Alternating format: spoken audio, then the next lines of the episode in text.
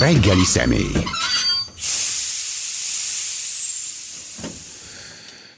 A ma reggeli vendég Kéri László politológus.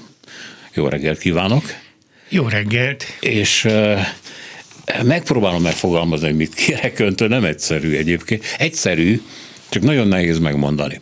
De szerencsére rábukkantam tegnap este egy Puzsér Robert írásra, aki körülbelül azt írja le, hogy a mai magyar politikai valóságban különféle elitek, meg mindenféle aktivisták világában kialakult egy olyan kettősség, amiben egyformán undorítóan tud viselkedni mind a két oldal.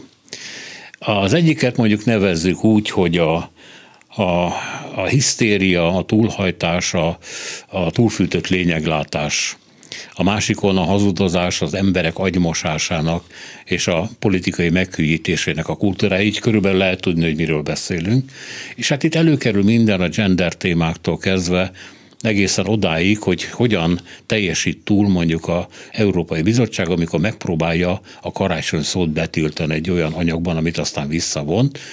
És kiderült számomra, ezt azt hiszem, hogy meg is írtam, hogy brit cégeknél már régóta az van, hogy nem boldog karácsony kívánnak a ügyfeleiknek, hanem boldog szünetet, vagy boldog Happy Holidays kívánok, nem Merry Christmas. Mert hát, ha megsértődik az, aki nem vallásos. Vagy hát, ha megsértődik az a kisebbségi, akinek elküldjük, és azt mondjuk, hogy legyen neked boldog karácsony, hogy Jézus szeret téged, üdvözöl, stb. És én nem értem, hogy miért sértődne meg. Nem is sértődik meg valószínűleg. Tehát a túlteljesítésnek, a hisztériának a jelenlét az egyik oldalon, a másik oldalon pedig a leg hát hogy mondjam csak, legbelsőbb, leg, legrosszabb tulajdonságainak a meglovagolása és felerősítése. Ennek van egy személyes vonatkozása is, mert később elmondom. A lényeg az, hogy lát-e ebben valami megbeszélni valót. Létezik ez az jelenség ön szerint, és meg tudjuk ezt beszélni, és lehet -e ebben valamire jutni? Azt mondja a Puzsér, akinek ebben szerintem teljesen igaza van, hogy az egymás elleni harc ezeknek az aktivista frontoknak a lételeme, ez valóban így van, és hogy egymást tartják életben. És egyiknek se érdeke, hogy létezzen egy közép, amelyik egyikből sem kér. Nem az ellenzékről van szó, mielőtt még bárki félreértené, hogy ne kívánna az ember, hogy győzzön. Nem arról van szó, hogy nem kívánja, hogy az Orbán rezsimnek vége legyen, hanem a gondolkodásmódunknak, a dolgok megértésének, az árnyalatoknak, igen, ez egy fontos, a visszatérése, az talán baromi fontos lenne. Hát ez nekem külön személy szerint is nagyon érdekes. Egyrészt nem erre készültem, mert nem ezt tudtam, nem erről a témakörről tudtam. Másrészt meg ezen én is elég régóta gondolkodom, tehát um, ahol nagyon meglepetnek kellene itt lennem, és nem is én tudom, hogy tagadnám le, hogy, hogy hát erről azért jó néhány éve töröm a fejem, és akkor megpróbálok két körülményt mondani, ami bizonyos, akik szerintem magyarázza ennek a, az őrületnek az állandósulását, mert ez nem csak magyar jelenség, és ezt jó vette észre Puzsér is, meg mások is, akik ezen e, újra meg újra kiakadnak, hogy egyrészt olyan általánossá vált a polarizáció világszerte, hogy a legtöbb országban a választásokat nüansznyi dolgok döntik el, ezért a nüansznyi dolgokat is hisztérikusan megemelik ezred rangúból központi fontosságúvá. Ennek a magyarázata szerintem ez, hogy akár a Brexittől, akár a magyar választásoktól, akár bármelyiktől, a némettől, az amerikai megyünk, hogy me- nagyon szoros a szemben álló táborok közötti arány, és nem is nagyon jósolhatóak ezek a, ezért a választási eredmények. Most ez a politikában hivatásszerűen részvevőket szinte bevonzolja ebbe a hisztérikus magatartásba, aminek az egyik jele az, hogy jóval többet tud az ellenfeléről, mint saját magáról. És akkor ez lesz a negatív gondolkodásnak a az egyik állandósító tényezője, hogy a fejében a másik van mindig a legyőzendő másik, a másikról viszont neki elemi érdeke minél több rosszat tudni, ezért ha a, a saját fertáján is van esetleg korrupt, van esetleg ilyen szexuális ragadozó, van valamilyen módon elmarasztalható, azzal ezerszer megbocsájtóbb, hogyha azt minden nap csinálja, mint a másik oldalon lát egyszer egy ilyet, és ebbe való kölcsönös belelovaltság a, a nem bevontaknak vannak, akik azért nem részei ezeknek a hatalmi játszmáknak, egyre inkább riasztóvá teszi, mert ösztönösen érzi, hogy nem túl nagy tétre menő dolgokból csinálnak örökké dupla vagy semmi, vagy, vagy drámai helyzetet. Ez az egyik ága a magyarázatnak, amin elindulnék. A másik viszont az, hogy, hogy az embernek legkevésbé a saját korára van rálátása. Történelmileg mindig világos, hogy mi volt egy adott időszaknak a lényege. Azt hiszem, hogy itt tágabban 2001. szeptember 11 óta van egy, egy eszkalálódó válságállapot, amelyik először külpolitikai volt, kontinensek, vallások között, vagy a Huntington módon. Aztán ez a válság hisztérikussá tette a biztonságpolitikai jellegű kérdéseket, amelyek azelőtt egy szűkebb körnek voltak a, nem tudok más mondani, mint hogy ilyen reptérszerűvé vált az ellenőrzés mindenütt. Uh-huh. Bemegyünk egy, egy átlag hivatalba, és úgy kell keresztül mennünk, mint hogy 20 évvel ezelőtt a világ legőrzöttebb repterein voltunk. Nem tudom, így érti biztos, igen, mit akarok mondani.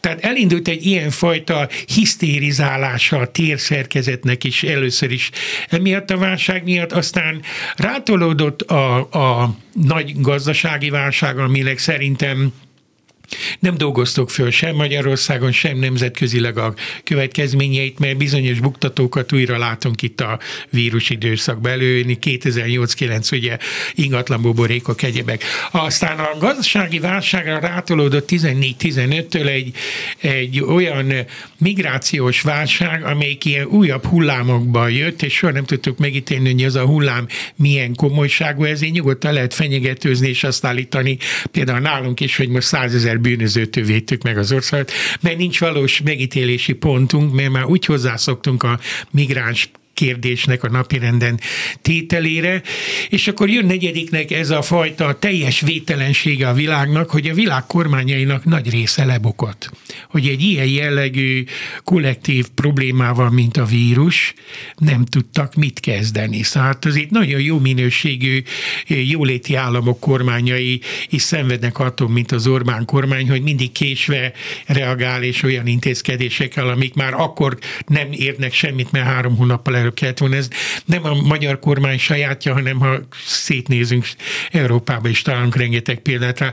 Pontosabban azt merném mondani, hogy meg tudom egy kézen számolni azt a néhány kormányt, amelyik időben határozottan, mint egy Tajvan, Új-Zéland, Szingapúr, ahol, ahol tudták időben eredményesen kormány, vagy Vietnam sokáig ilyen volt. Szóval azt akarom ebből kihozni, hogy a saját korunkra nincs olyan nagyon rálátásunk, hogy, hogy milyen az átlag normál viszony egy olyan időszakban a, a létezésünkhöz, ahol egymásra torlódott az elmúlt 15-20 évben négy válság, és egyik sem fejeződött be úgy, hogy a másiknak átadta volna a helyét. Most ilyen körülmények között szerintem hihetetlen nehéz normálisnak maradni. Nagyon nehéz eldönteni, hogy ilyen eh, hol a migráció, hol a, a, a gazdaság, hol az infláció, hol a, a vírus, hol a, a, a nemzetközi politika, hogy itt vannak a, a nem tudtuk például eldönteni, hogy ez a belorusz határprovokáció háborúval végződik, vagy nem. Vagy mondok egy újabbat, hogy ha csak a híreket nézem, akkor meg lehet győződve az ember arról, hogy ma vagy hónap kitör az orosz-ukrán háború, igaz? De hát ezek nekünk olyan messze vannak, de amikor tényleg lesz belőle valami, akkor aztán itt csattan rajtunk is. Tehát ilyen körülmények között elveszti az ember a normalitás körülményei között kialakult fogódzóját, és tényleg föladja, hogy akkor bármiből bármi lehet, és akkor így elvesz vesztvén a normális tájékozódó képességét. Egyrészt hisz az erőnek, mert nem véletlen az, hogy világszerte fölértékelődtek azok az emberek a Bolsonarótól Orbánig és a Trumptól Boris Johnsonig, akik legalább egy dolgot el tudnak a társam egyik részével hitetni, hogy ő határozott és ő tudja a megoldást. És itt vagyunk mi 10 millió, hogy mi meg semmire nem tudjuk a megoldást. Nem tudjuk, hogy lesz-e ötödik hullám, nem tudjuk, hogy mikor kell elfogadni a korlátozásokat, nem tudjuk, hogy tényleg mit hoznak nekünk a migránsok, nem tudjuk, hogy mikor ér, ér véget az, az inflációs hullám, nem tudjuk, hogy utazhatunk vagy nem utazhatunk, mikor megszoktuk évtizedekig, beépült a rutinunkba. Tehát csak ilyen szempontból nem eh, szeretnék pontos lenni nem szeretném felmenteni ezeket az általánossá vált hisztérizáló magatartásmódokat, de szeretném megérteni az okait. Én nem szeretnék semmiképpen a hátralévő aktív éveimben részese lenni annak, hogy bármilyen típusú hisztériának a növelését elősegítsem. Azt látom, hogy a hisztéria csökkentésben is nagyon kicsik az, az esélyeim.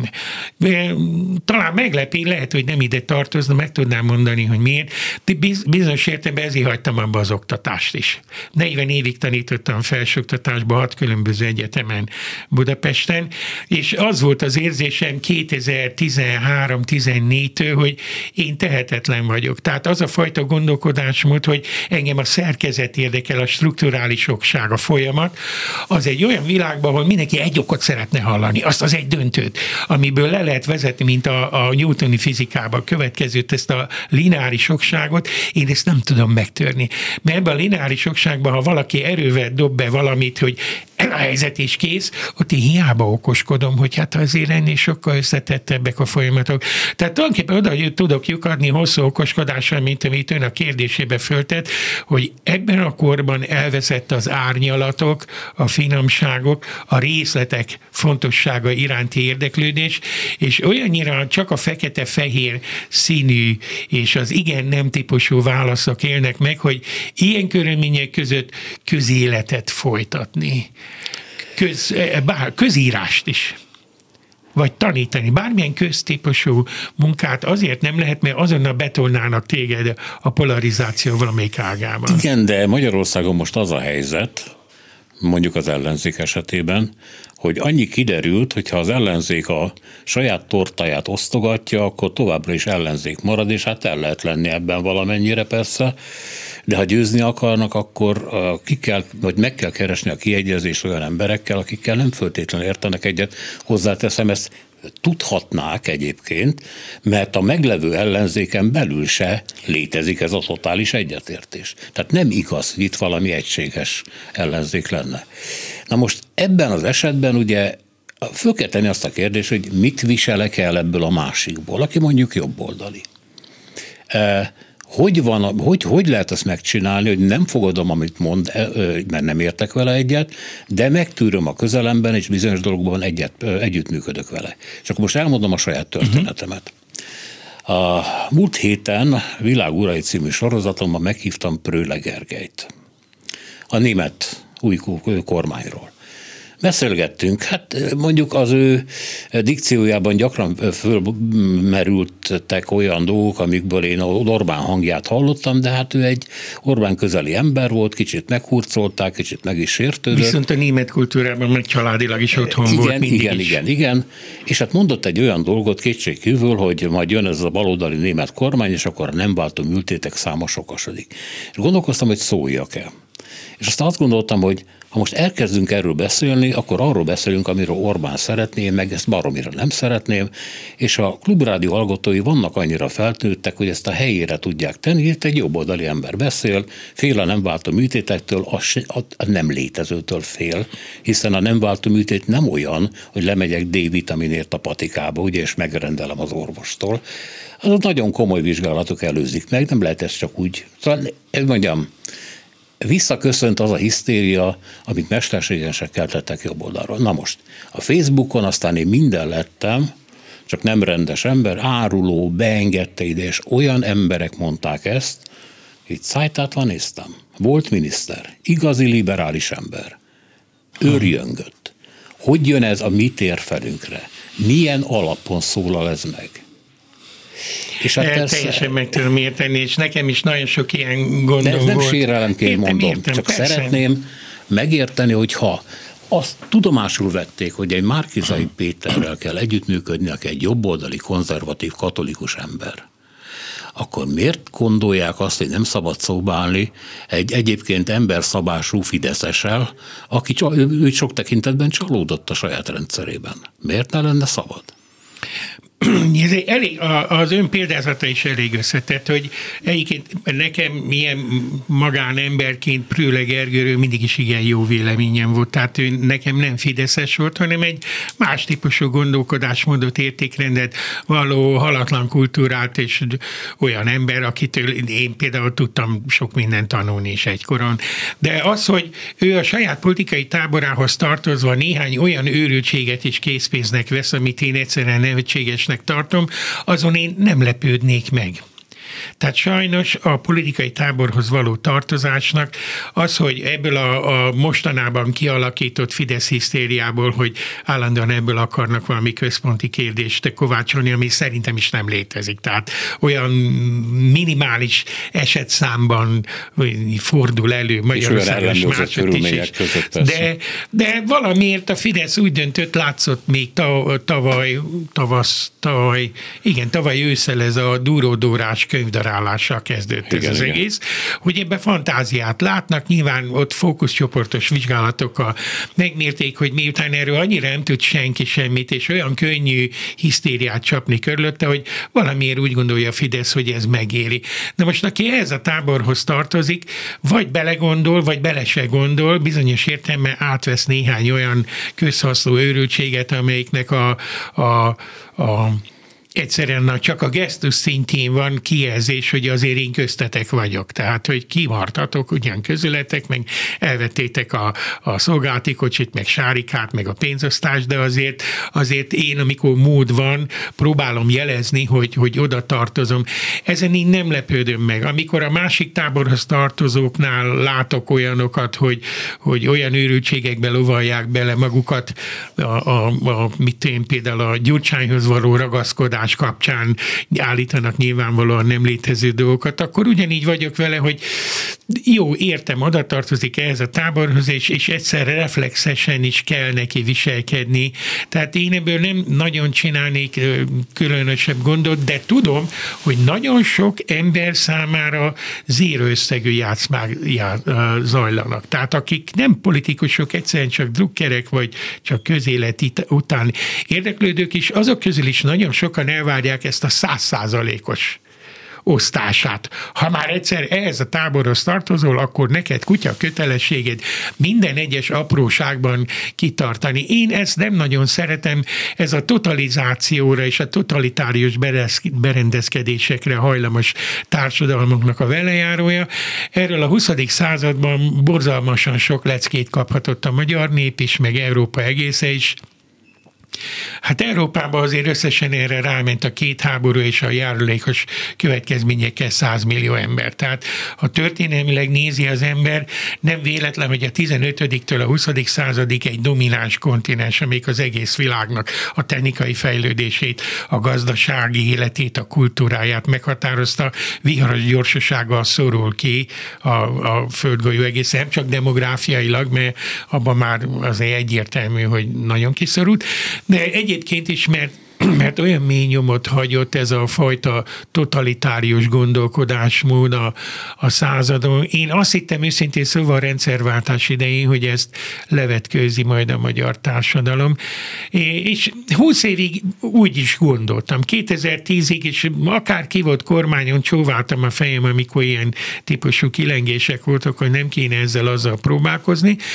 De a, a, ennek a polarizációnak, ami 2010 után a helyébe lép, képet azért nem osztom ezt a, ezt a távolságtartás eleganciájából adódó egyenlő mm, e, ítélkezést, hogy hát együtt hozzák össze ezt az őrületet, és ők mind a ketten ugyanúgy felelősek, mert szerintem még mindenkori hatalomgyakorlók felelősség az összehasonlíthatatlan nagyobb, mint akik nincsenek hatalmon. Most nem is mondanám el a részleteit, mert szerintem aki egy kicsit gondolkodik, ennek annyira evidens az, hogy azt azért nem lehet állítani, hogy a két tábor egyformán felelős Magyarország politikai hisztéria, a, a magyar politikai légkör hisztérikussá válásában, mert, mert nem így van. Másrészt pedig épp ez az apró jel, hogy a, a Márkizaj fölépésével az ellenzéki táboron keresztül fekve megjelent egy olyan típusú gondolkodásmód, ezt főleg Lengyel László írkálta mostanában az elmúlt egy-két hónapban, hogy megjelent a középre tartás igénye.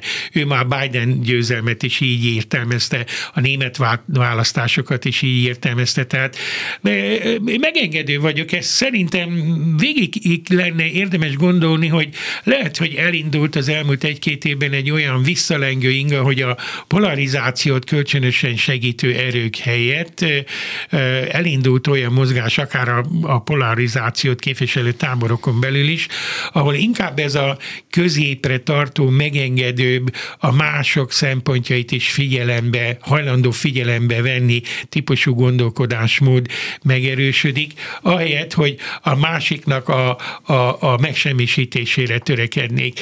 És a Márkiz ilyen értelemben egy nagyon érdekes jelenség a, a baloldal számára és a, és a nagyon tarka ellenzék számára, mert azért se a Momentumot, se a Jobbikot nem baloldaliznám le, mert azok ilyen elég más leágazások, hogy nekik most már nincs mese, el kell fogadni egy olyan embert, aki ilyen értelemben rendszeridegen, de nem biztos, hogy társadalmi idegen.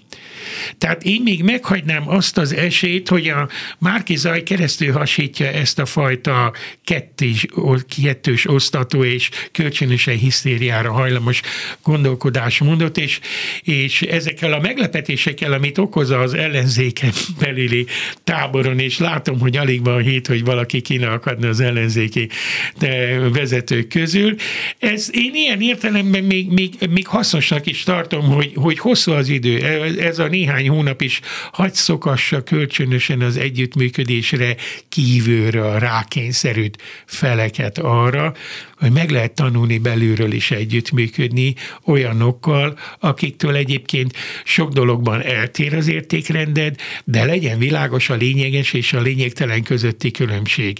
Ha ti azért fogtatok össze, mert azt gondoljátok, hogy a magyar társadalom legfontosabb első számú prioritása, hogy véget kéne vetni 12 év után az Orbán rendszernek, akkor vegyétek tudomásul, hogy ennek az az ára, hogy együtt kell nektek működni számtalan olyan csoporttal, irányzattal, akikkel egyébként vitában állsz. És az együttműködés például ebből áll, hogy meg fogod tanulni a másik másságát. Úgyhogy... Hát igen, csak ugye az a, az a probléma mondjuk a, az ellenzéki indulatú és az ellenzékre szavazni kész emberek egy részének nem akarok általánosítani, hogy oly módon tarolta le a világukat az Orbán rendszer, és oly módon tudatosan e, szárította ki az, nagyon sok ember anyagi lehetőségeit, a munkáját elvéve, a nyilvánosságát elvéve, hogy eh, gyilkos indulatok élnek, és bárki, aki nem a, nem, nem a gyilkos indulatot képviseli, nem tudom, hogy világos vagyok-e, igen, az áruló. Igen. Azért áruló, mert relativizálja azt, ami tönkretett bennünket, és éppen ennek következtében egymást hallgatják. Vagy azt hallgatják, aki olyat mond, ami nekik tetszik, és aki azt mondja, hogy picit tágítsunk, és tegyük fel azt a kérdést. Ez a legfőbb kérdés szerintem. Hogyan lehet alkalmazkodni egy helyzethez önfeladás nélkül? Ne legyen más a véleményed, mint ami eddig volt, csak tűrd el ennek a szagát, és próbáljátok meg kitalálni, hogy miben értetek egyet. Erre megpróbálok három dolgot röviden reagálni. Az egyik az, hogy nem példanéküli ez a magyar társadalomban, csak a magyar politikai osztály még legjobbja is képesek elfeledkezni erről. 1989 tavaszán, a februártól az ellenzék, az az EKA, a nyolc párt együttműködése összeterelt nyolc olyan pártot, akik egyébként hihetetlen távol voltak egymástól, mert ha visszaemlékszik abba a korabeli szociáldemokráciától, a kisgazdákig, a Fidesztől, az SZDSZ-ig, az MDF-től, a már senki nem emlékszik, Magyar Néppárt szép emlékű Fekete Gyula bácsi és társai egymás mellett, mondjuk Orbánnal és Kövérre. Tehát hihetetlen végletek között szórodott az az együttműködés, ahol egyébként tudták, tudták, hogy nekik egy dolguk van, legyőzni az MSZNP párt, egy párt rendszerét, és kitartottak utána az NK-n, a Nemzet kerekasztalon is, és egészen amíg nyilvánvalóvá nem vált, hogy ott már nincs ellenfél, egymással kell megmérkőzni, dicséretesen együtt tudtak működni a 89-es év nagy része során. Ezt csak azért gondolom felhozni példának, hogy a, az egykori ellenzéki kerekasztalban résztvevő pártok közötti különbség szerintem jóval nagyobb volt, mint ma emögött a Márkizaj mögötti nagyon tarka hat párti együttműködésben, és el tudták viselni egymást, és nagyszerűen együtt tudtak működni, mert volt egy nagyon fontos célfüggvény, aminek a jegyében különbséget tudtak tenni a fontos és a nem fontos problémák között. Szóval ezt azért gondolom fölidézni, mert ez talán 32 év távlatából messze van. De hát azért él itt az országnak még az egyik fel, akinek kellene emlékezni ilyen típusú iskolákra is. Tehát, hogy nem ördögtől való az, hogyha van olyan történelmi helyzet, hogy egyébként gyökeresen egymástól különböző értékrendet vallók találnak egy olyan közös feladatot, aminek a jegyében azt mondja, hogy most akkor zárójelek közé van téve minden, ami egyébként minket elválaszt. Tehát ez az egyik, amit akarnék mondani. A másik a három kudarc a 2010-14-18. Úgy, látszott, úgy látszik, hogy kellett egy hosszú évtized ahhoz az ellenzéki pártoknak, hogy belássák, hogy egyikük sem lesz belátható időn belül, tehát akár évtizedeken belül alkalmas, hogy maga leváltsa az Orbán rendszert.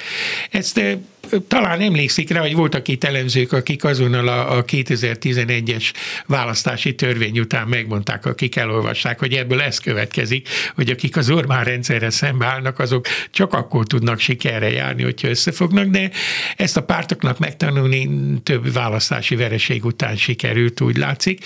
Tehát vannak olyan történelmi helyzetek, amikor egy generáció élettörténetileg elmúltával ugyanazt a leckét kell megtanulnia a, a közélet domináns részvevőinek.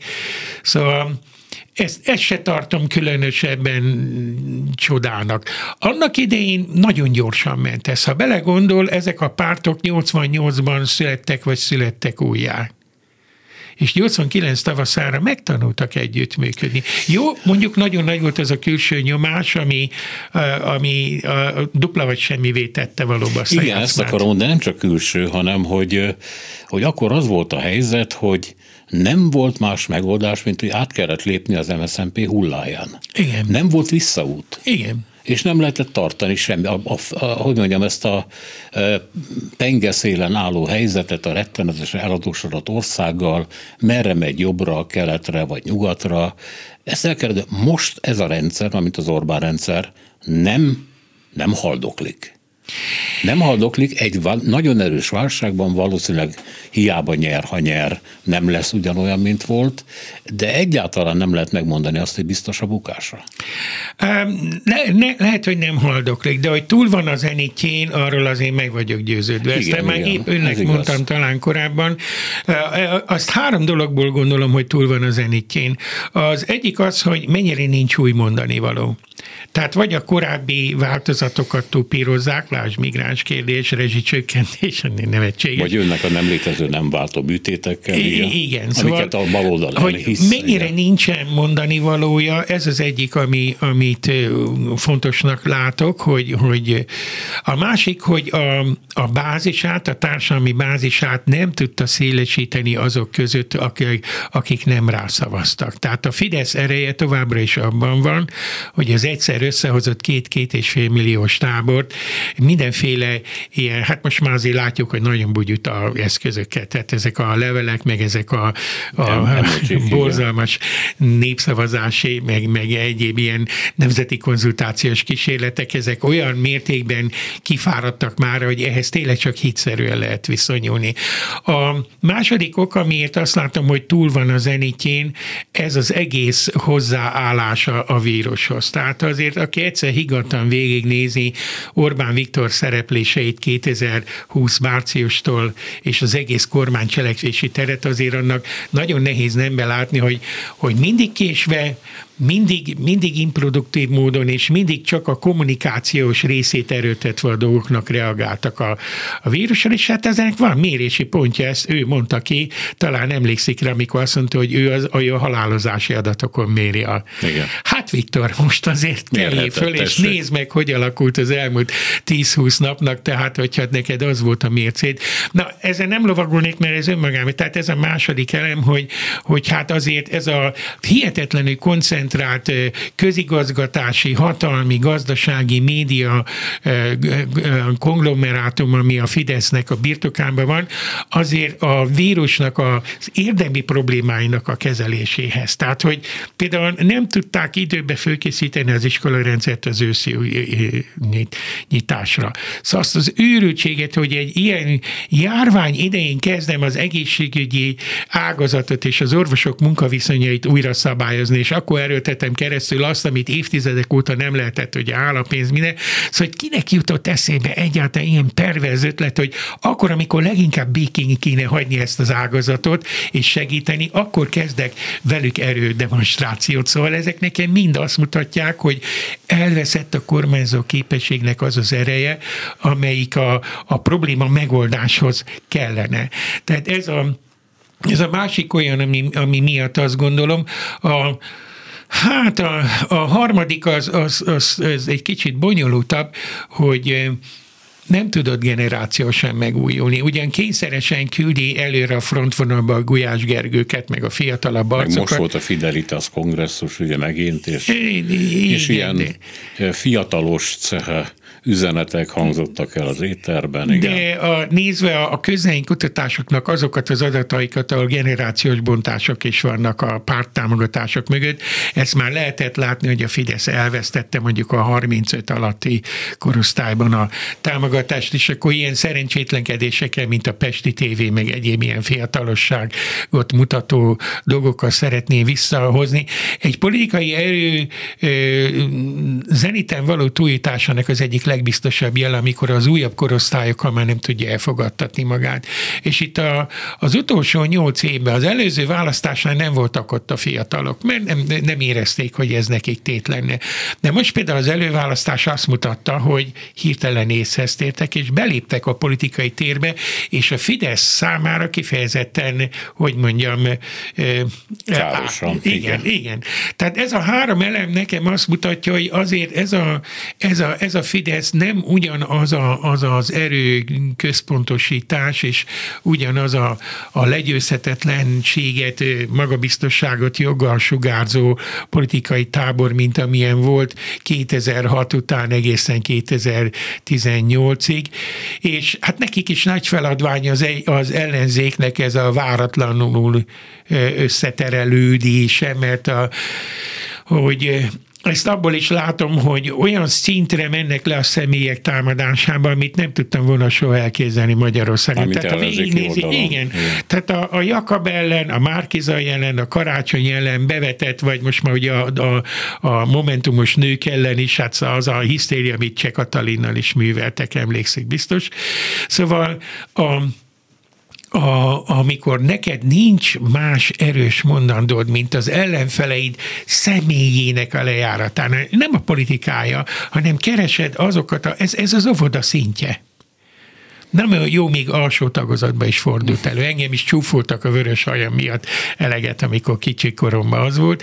Tehát ez, amikor ilyen, ilyen külsőségekre rátapadva kezded a másikat lejáratni, ez azért, ez azért nagyon messze van a, a politikai cselekvés racionalitásától, főleg egy olyan erőtől, amelyik azt hiszi magáról, hogy tényleg csak egyedül kormány képes. Tehát amikor erre a szintre jutott el, és ezért nem is szívesen veszek részt itt az ellenzéket kritizáló közmunkákban, akár írásban szóban, mert, mert egyelőre azt látom, hogy a, a Fidesznek, mint egy falat kenyér, úgy kell minden belső konfliktus, vagy bármilyen, bármilyen olyan jellegű gyöngeség, vagy, vagy vétek az ellenzéki oldalon, amit az egekbe tud tupírni, hangsúlyozni, hogy, hogy ilyen körülmények között nem szívesen kommentálom még azokat a nyilvánvaló hibákat sem, amit az ellenzéki oldalon elkövetnek, mert, mert bármit az ember mond, az átkerül a, a kormányzati média térbe, és ott valami egész mássá magasztosul föl, mint amire te eredetileg gondoltál. Tehát ilyen körülmények között sajnos nem látom feladatomnak az ellenzék bírálatát, amikor ilyen erejű médiatérben a semmiből is valamit csinálnak, a valamiből meg nemzeti tragédiát. Mondok egy példát, aztán hagyom kérdezni, hogy csütörtöki magyar hírlamban Kövér László megmerte engedni magának azt, hogy lényegében lehazaárlózta az országnak azt a felét, igen, aki igen. nem a Fideszhez Eddig tartozik. Súnyogtak, most már hazáruló. Igen, igen. Ezt nem akartam elhinni, amikor olvastam, aztán megkerestem az eredeti forrást, és el is mentettem ezt a magyar hírlap interjút. Szóval azért ez már, erre már nincs mit mondani. Szóval ezen, ez már olyasmi, amivel szemben nem is kezd az ember érdemben vitatkozni, amikor valaki ilyen mértékben veti el a súlykot, hogy nem egyszerűen az ellenfelét nem szereti, nem le akarja győzni, hanem egyszerűen innentől kezdve már tulajdonképpen le kéne csukatni néhány millió embert, nem? Tehát azért, ha tudja, hogy azokon túl, akikkel a Fidesz választás nyert két és fél millió, ott van egy nagyobbik rész, aki nem nagyon szereti őket, hogyha ezeket ő mind hazaállónak véli egy ilyen fontos közjogi pozícióból, ott azért azzal a politikai erővel már nagyon komoly gondok vannak. Én értem, amit mond az ellenzékkel kapcsolatos kritikákkal, de én igazából nem a politikai ellenzékről eh, akartam beszélni, hanem arról, arról a értelmiségi középosztályi attitűdről, amivel a támogatói élnek, igen, aminek igen. jelentős része él. És amivel vannak szerintem súlyos problémák, mert ha ez megmarad, akkor ez sajnos folyamatosan fogja generálni, hiszen egy társadalomban élünk, egymás csőcserékei vagyunk, hogyha úgy tetszik. Igen. A, a jobboldaliaknak a dacát és szembenállását, mert ugye ez a hergelés, ez megy. Ha nincs egy, az a, az a józanság, amiről beszéltél, a problémák megoldása lenne a lényeges mindannyiunk szempontjából, és nem a konfliktusok fűtése, akkor, akkor nem tudom, mi lesz. Én egy taxissal találkoztam, aki Kossuth rádiót hallgatott. És elég fáradt voltam, és mondtam, hogy ne haragudjon, zárja már el. Azt mondja, mi a, mi a baj a Kossuthval? Az a Kossuthtal az a number van rádió. Hát mondom, magának lehet, hogy a number van, engem onnan rúgtak ki, de más pro- problémák is vannak ezzel. Rám nézett, és azt mondta, hogy hát ennek én nagyon sok mindenben tudnék ellenmondani, de nem teszem meg. Ha ön így gondolja, akkor elzárom. Ő a maga módján átlépte ezt a vonalat. Aha. Átlépte. Az én taxisom meg valószínűleg, hogy megismerhetett a hangom alapján, ez már többször megtörtént, azonnal azzal nyitott, hogy, hogy azért milyen jó, hogy az Orbán most is megvédte a, a migránsoktól az országot. Nem kérdeztem tőle semmit, csak mondtam, hogy hova megyünk, és gondolkodtam, hogy, hogy nyilvánvaló, hogy mit szeretne. Tehát az, hogy vitatkozzunk, vagy hogyha már ő előve valószínűleg győztesnek is illette magát, és akkor elkezdtem adni a hülyét, hogy, hogy mint aki nem tud erről, hogy magyarázza már el nekem. Uh-huh. És akkor érdekes módon, hogy amikor egy ilyen idiótával találkozott, akinek fogalma sincs a migráns veszélyről, és meg kell győzni, akkor hogy elbizonytalanodott az út, út folyamán? Amikor neki a, azon túl, hogy egy, egy-két mondatos kijelentésben kell ilyen radikálisan állásfoglalni, érdemben ki kéne fejteni a problémát, ott már óriási gondok voltak. Mert panelt várt öntől. Ugye, mert Igen. panelekben beszélget az emberek, azt mondja, merre győz a baloldali kormány, akkor megnő a nem váltó műtétek száma. Mire a másik oldal azt mondja, hogy amennyiben, mit tudom én, mondok valami hülyeséget, Kövér László nem vágja le a bajszát, és a házmester ezen túl is 9 milliós büntetéseket oszt ki, akkor ez az ország eltemetkezik, és a Kárpát-medencében egy nagy luk lesz. Ezt a másik érti, és mondja a saját paneljé. Igen, igen. Így paromira jól elbeszélgetnek, semmi értelme az egész. Igen, teljesen igaza van, és hát én ezt magamtól úgy tudom megoldani, hogy megritkítottam az ilyen típusú, ilyen nyilvános szerepléseket, és arra is volt példa ezen az ősszel, hogy ott hagytam a közönséget. Mert aki elsőnek fölállt, az teljesen nyilvánvaló, hogy melyik pártnak a, a, a hithű küldötteként úgy gondolta, hogy engem először is ott le kell leplezni. De hát én meg úgy voltam vele, hogy akkor ne hívjanak engem előadást tartani. Hát én a saját szabadidőmet áldozom föl, de hát hogyha ott engem akarnak nyilvánosan felelősségre vonni azért, hogy nem úgy gondolkodom, ahogy, ahogy ők, akkor nem kell engem elhívni. És de fölálltam és kijöttem. Ezen nagyon sokan megütköztek, de utólag is gondolkodom, hogy jól tettem, hogy így tettem, legfeljebb máskor majd körültekintően tesztelem, hogy ahova megyek, ott megint számon kérni akarnak. De ugye nem, ez nem a vita kizárása. Ez nem a vita kizárása, hanem abban a stílusban, hogy fölléptek, ja, és azonnal a fejemre olvasták a 10-15 évvel ezelőtti védkeimet, az minden mondatában ismerős panel volt, tehát azzal én már ezerszer találkoztam, tehát nem arról van szó, hogy ott kellett meglepődnöm, hanem hozzáírni a többi százhoz, ami amit már írásba szóba ezerszer megkaptam, vagy bárhol a megnyilvánok a kommentelők között azonnal ott van az első között. Tehát én meg azt gondolom, hogy ennek a diskurzusnak én már nem leszek részese. Nem kezdek egyik ilyen elfogultsággal sem vitatkozni, ráhagyom.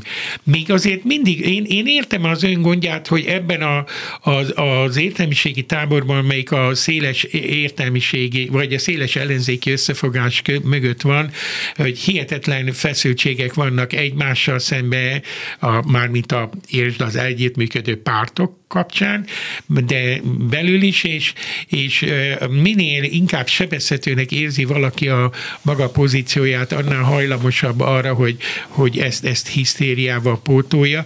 Ez nem az a közeg, amiben az ember szívesen részt venne bármilyen módon, se diskurzusban, sem egyéb típusú együttműködésben.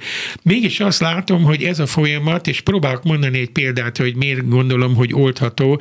Az egyik leggyümölcsözőbb, ami folyik az ellenzéki oldalon hónapok óta, ez a hihetetlen szertágazó vita, hogy mit kezdjünk majd az alkotmánya. Uh-huh. Gondolom itt a stúdióban is ezer szemben megbeszélték, persze, persze. hányféle irányzat van kezdve a Vörös Imrétől a, a majtényiekig, hogy majd aztán majd népszavazással megerősítjük, meg így, meg úgy. Legalább 8-10 féle változatot felsorolhatunk, ami, és szerintem ez egy nagyon termékeny dolog, hogy választás előtt elkezdődött már nyár végén meg zajlik ez a vita, és még van rá néhány hónap. Ez például ebben a megosztott ellenzéki táborban, mert az itt is ki lehet jelölni, hogy melyik álláspont mögött milyen pártámogatások Hogy vannak. Persze, persze. De az, hogy kénytelenek ezt a vitát házon belül a választások előtt sok-sok hónappal levívni, ez egyrészt igényel egy intellektuális erőfeszítést, másrészt azt is igényli, hogy folyamatosan a másik álláspontját is át kell újra meg újra gondolnom, hogy a magamét még finomabban kifejtsem. Tehát ha most megnézi decemberben az ilyen típusú írásokat, megnyilvánásokat, és összehasonlítja a fél évek korábbihoz, hihetetlen módon megnőtt a szakmai színvonala a mindegyik érv mögötti. E, ezzel a példával csak azt akarom kihozni, hogy, nem mindig terméketlen dolog a radikális véleményeltérés sem, ha abból van kiút, ha abból van diskurzus kiút. Hogy én ma úgy gondolom, nem akarom elmondani, hogy én mit gondolok erre az egész vitáról, de ma úgy gondolom, hogy egy olyan álláspont fog győzni, aki, amelyik egyikük sem, hanem majd ebből a négy-ötből kicsiszolódik valami, ami arra problémára lesz majd valamikor, mit jövő májusban megoldás, hogy mit lehet kezdeni egy egykoron nyilvánvalóan nem alkotmányos módon elfogadott új alaptörvénye, és hogyan lehet ebből a zsákutcából kikeveredni, hogy ezt a vitát elkezdték. Megszülettek az iskolák, folyik a a stúdiókban, a különböző lapokban az ilyen típusú vitáknak a tömege. Ezt én például kifejezetten termékeny dolognak tartom, hogy olyan kérdés kapcsán is egymásnak ugranak, és próbálják tisztázni a tisztázni való problémákat. Mert van úgy, hogy úgy vannak viták, hogy nincs mit tisztázni. Én, ez lehet, hogy egy mellékszál, biztos az. Én azt vettem észre, picit csodálkoztam rajta, hogy a egykori SZDSZ-esek, akiket utólag lehet nagyon, hát hogy mondjam, csak ilyen nagyon zárt szemléletű embereknek, meg pártnak tartani. Mennyire, mennyire kiléptek a saját ideológiai merevségükből, és például olyan simán és meggyőzően képviselik mondjuk a márkizai jelenlétét, aki ő hozzájuk képest tényleg egy jobb oldal, és tényleg egészen más konzervatív ember, tehát más az ízlésük. Hogy én csak így nézek. És itt az egykori SZDSZ vezető figuráiról van szó. Én is például nagyon, néztem nagyon a kis János átalakulását, aki eljutott odáig, hogy, hogy már azt is mérlegeli többször, hogy itt marad, ha, ha a Fidesz, Fidesz veszít, akkor is itt marad az a Magyarország, amelyik a Fidesz támogatója volt, és majd ezzel is kell tudni bizony, kezdeni bizony, valamit. Bizony. Szóval én például örülök, hogy személy szerint ő is megtette egy olyan hosszú utat, hogy, hogy képviseli azt az álláspontot, hogy mi minden mást is el kell itt fogadni egymással, az ellenfeleknek is, meg az együttműködő feleknek is, hogy, hogy igen, ez egy elég hosszú út, igen, nem, én azért emlékszem arra, a, arra az SZDSZ-es többségre is sokáig, szegény Heller Ágnesnek mennyi gondja volt a saját táborával talán emlékszik, amikor első között mondta, hogy nincs mese, meg kell tanulni együttműködni a jobbikkal is, hogyha győzni akartok. Nem tudom, emlékszik el rá, hogy igen, igen. mit kapott szegény a, a, a fejére akkoriban. Onnantól kezdve milyen hosszú utat tett meg ez a tábor is, igen. Hogy szó nem lehet róla, hogy valaha is szóba álljunk olyanokkal, akik, és akkor lehetett hallani. Igen, és a másik például a ezt Magyar Bálint mondta egy interjúban még évekkel ezelőtt, hogy kicsit sok a szimbolikus politizálásból. Tehát nem kell folyton fölmászni minden szoborra, amit a Fidesz állított föl, vagy minden táblára, és nem kell berendezni a, az ellenzékiség egyetlen terét, ezelőtt a szobor, vagy éppen emléktábla előtt letelepedni, és akkor rámeredni, és csak arról beszélni, hogy mit üzen ez a tábla le van ejtve, hogy mit üzen ez a tábla. Keressük meg a problémákat, és azt, hogy hogyan lehet megoldani. Ezek felszabadító mondatok egyébként. Mondjuk egy olyan párt volt vezetőjétől, ahol a szimbolikus politizálás nagyon fontos volt, emlékszik erre. Hát, persze. hát és hogyha valakiben volt hajlam arra, hogy nehezen viselje mások igen. véleményét, igen, hosszú utakat meg lehet tenni személy szerint is. Amit, amit mond, az engem mind ugyanarra vezet vissza, hogy a, a diskurzus jelentősége. Tehát ha van hajlam egymás eltérő véleményének pusztán a meghallgatására, akkor abból kialakulhat egy olyan diskurzus, hogy a végén mind a ketten többet és mást is fogunk tudni, mint amit azelőtt tudtunk. Ha nem diskurzus van, hanem hisztéria van, hogy a másikról csak rosszat feltételezek, és ezt a rosszat én előre tudom róla, és a másik majd úgy is fog olyat mondani, amivel igazolja is az én előítéletemet. mondja. Igen, igen akkor, akkor, akkor nincs remény diskurzusra, és nincs remény tanulásra, és nincs remény változtatásra. Úgyhogy én ezt az egészet oda tudom lepusztítani, amiről ma beszélünk, hogy egy olyan politikai kultúra, amelyik meghagyja és igényli a, a párbeszéd jelentőségét, abban még mindig több a tartalék és több az esély, hogy valami ki, kiutat talál ebből a többszörösen összetett válságból, mint az a fajta diskurzus, amelyik csak harcolni akar. Mert mindenki más ellenfélnek tekint, mint aki nem ő, és ezen, ezen az ellenzéken belül is valóban. Szóval ebben igaza van, hogy mind a mai napig lehet látni ennek a nyomait, de azt hiszem, hogy ha csak az ellenzékre gondolok, önmagához képes hihetetlen utat járt be. Tehát az ember joggal elégedetlenkedik, mert várt volna, szóval például most látom, hogy egy hónap elveszett, mert hogy nem csináltak semmit, nem a túrót, nem.